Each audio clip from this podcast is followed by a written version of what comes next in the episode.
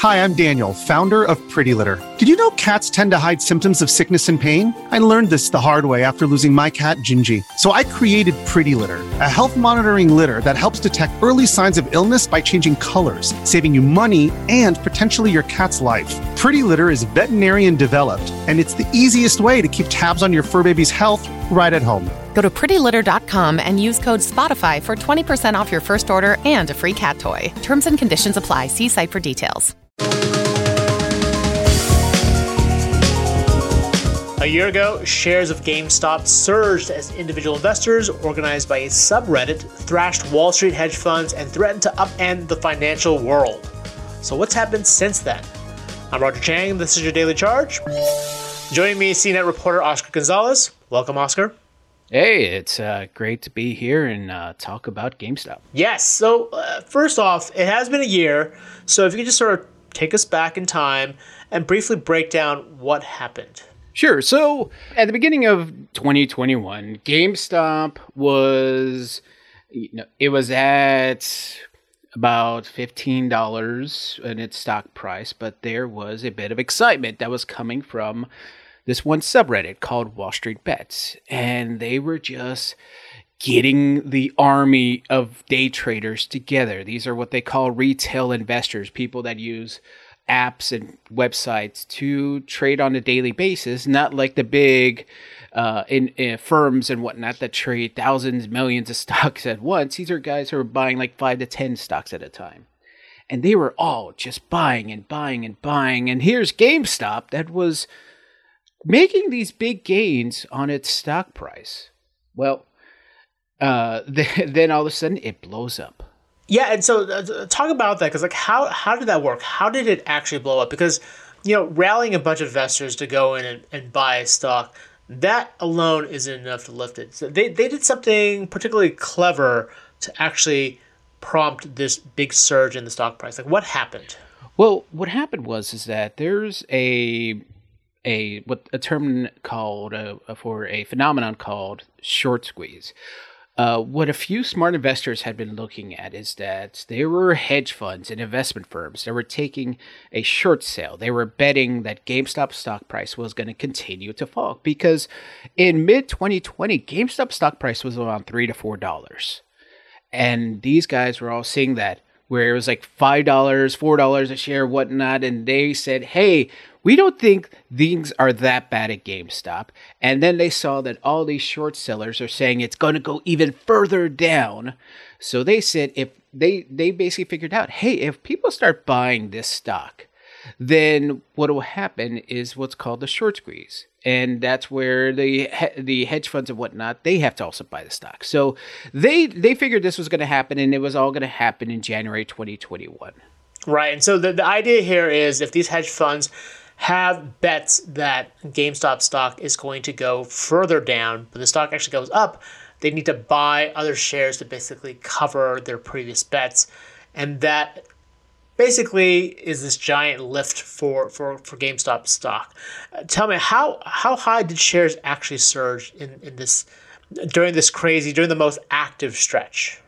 Well, during the most active stretch, which was which was the last week of January in 2021, uh, the peak was at $483. Again, it started the year at $19. So that's a huge jump in the stock market. It's unprecedented. Yeah, I mean, I imagine that created a lot of paper millionaires and or you know reddit millionaires right? Yeah they people were posting like hey i i'm gonna i'm gonna finally buy my house. I'm buying this car. Look at me. I'm a millionaire now because i bought a hundred shares at six dollars in in july. And i'm curious you know obviously you make money when you sell your position and actually cash out. I'm curious if folks actually did do that because I know during the run up there were a lot of folks who were just like keep holding it keep holding it let's just watch the surge continue because the higher it goes the more pain a lot of these hedge funds felt. Uh, i'm curious about that. Did, did uh, folks actually cash out or did folks you know end up losing a lot of their gains as the stock inevitably went crashing back down It varied. There were plenty of people that did cash out. Uh, I, they were showing definitely they were showing their bank account that said, "Here's my money now." When it was just a few hundred dollars right. a month ago, now it's at a hundred thousand. Uh, so people did cash out, but yes, there were a uh, there were people that were still holding because they thought it was going to go past five hundred dollars. Right. Uh, they, in the case of Wall Street bets, they have the term diamond hands, where you hold on and you keep holding until it goes up in price. Or if you don't have diamond hands, you have paper hands, where all of a sudden, if you see that the stock drops uh, even a, a penny and you sell, you you have paper hands. You're weak. Right. And, uh, you know, what happened? We, we all kind of heard about the big spike and then the subsequent crash. Um, but what happened in the in the months after? Like Congress got involved with this, right? Right. So Congress got involved, and for a couple of different reasons, and also the regulators. You know, the SEC, yep. the Securities Exchange Commission. I mean, obviously they want to know what the hell went on. So what what Congress got involved um, is well they they look at a couple different things. A, of course, wondering how this happened, uh, it, it, how this GameStop shot up price. I mean, that was basically the commission what they wanted to to figure out because obviously you're wondering if there's they're wondering if there's some shenanigans happening. Uh, the other big thing though is that because again these are retail investors, so these are guys who are are using their app, and the big one was Robinhood. And what happened around uh, uh, uh, during that week is that Robinhood had to just stop uh, stop allowing for people to buy shares of GameStop. Yeah, and that became a whole mess. So so because of what Robinhood did, uh, that got Congress involved because there's you know like AOC Alexandria. Ocasio Cortez, she came out and said, Hey, here are like regular everyday traders.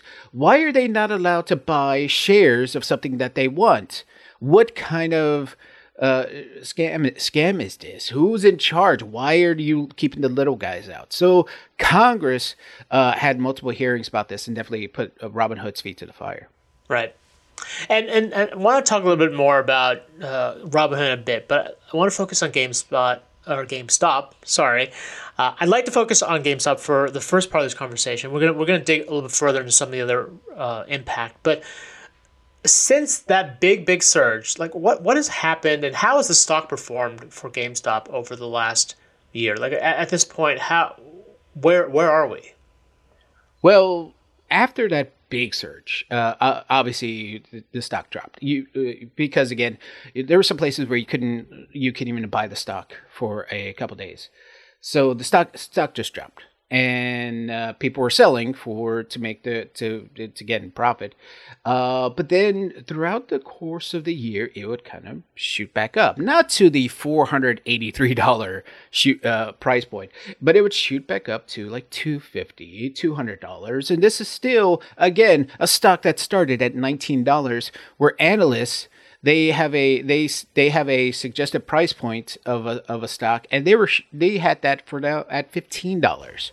So this right. was an overvalued stock at nineteen dollars, and it's it was still for a lot of the uh, 2021 it was still above $200 it would come back down a bit go back up. Uh, but right now uh, as of monday it's still above $100 which again wow. if you if uh, if you talk to any analyst they're saying that is still overvalued for this company. Um, but it is still uh, it's still a it, it, it's still a huge number for again a company that uh, uh people were saying was going to go away because of how video games has changed. You people are buying more digitally than actually going to the store and buying a physical game. It's it's the way it's the way everything's changed. Right. I mean, fundamentally, it, it does make sense that you know gamers are buying games online. Uh, there are more cloud services available, and just you know, in the middle of the pandemic, being a physical location was you know not not exactly the, the best business to be in. Uh, why why is it the stock is it that the stock is still at the price that it is? Like eh, considering what the fundamentals are, like is it just an after effect? Is it being propped up by Reddit investors still? Like where I don't know if you can make sense of like why that stock is at the levels that it's at now. Well, it, it's a couple different reasons. Obviously, there are still people that that want to that still have that rush of excitement. It, it's still there's still a demand of man, this GameStop could still go up in price. So there's obviously that demand, and there's also people putting in a lot of value into what GameStop is doing. Uh, just um, just a few weeks ago, they said uh, GameStop came out and said, "Hey, we're we're doing a um, NFT NFT store." And we want NFT artists. So NFTs are a big thing. So people were putting a lot of value in that. They switched CEOs, um, and now on the chair, uh, the chair, uh, the former uh, the co-founder of Chewy, the uh, the, the online uh, pet store, he's Ryan Cohen. He's uh, the chairman of the GameStop board. So people are just excited over him.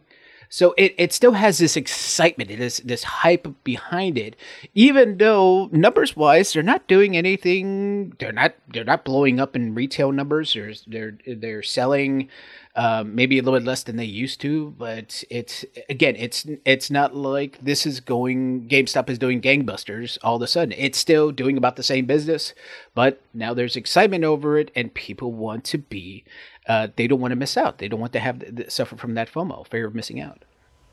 Got it. Well, the other central player, as you mentioned, Robinhood. Uh, this is a, a trading app, and I think it, it really blew up during the pandemic with a lot of folks who were stuck at home with a lot of time on their hands.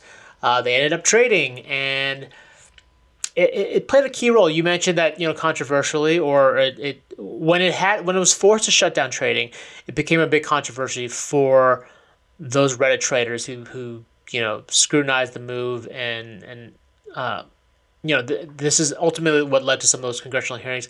I'm curious what what's happened to Robinhood since then, uh, and and are, are, are I mean are folks using it? Like what where is Robinhood? Well, Robinhood's still being heavily used. Uh, it's still one of the top uh, apps for the App Store and Google Play Store. Uh, people are still using it um, uh, quite a bit, and the right now, it, the I mean, the big thing that's happened is uh, they they went public. So now you could actually have Robinhood stock, although the, stock isn't doing that great. Uh, also, the in the case of the actual services, they're opening up more. They're trying to they're getting more into the crypto side. So Robinhood's trying to be not only your one app to handle all of your investments, it's also becoming your app to to be your crypto app, uh, to be your crypto wallet. They want to do uh, they want to give uh, everybody access to whatever whatever's hot financially. That that's essentially what they're doing. So they're still into that. And again it is still popular. Although like i said the their stock isn't doing that great. It's uh, i think it's trading at about $15 which was they started up at a high of around 50 um, so it's down but people are still using that app. All right, thanks, Oscar. That wraps up the first part of our two part conversation. Tomorrow we'll dig into the broader trend of meme stocks.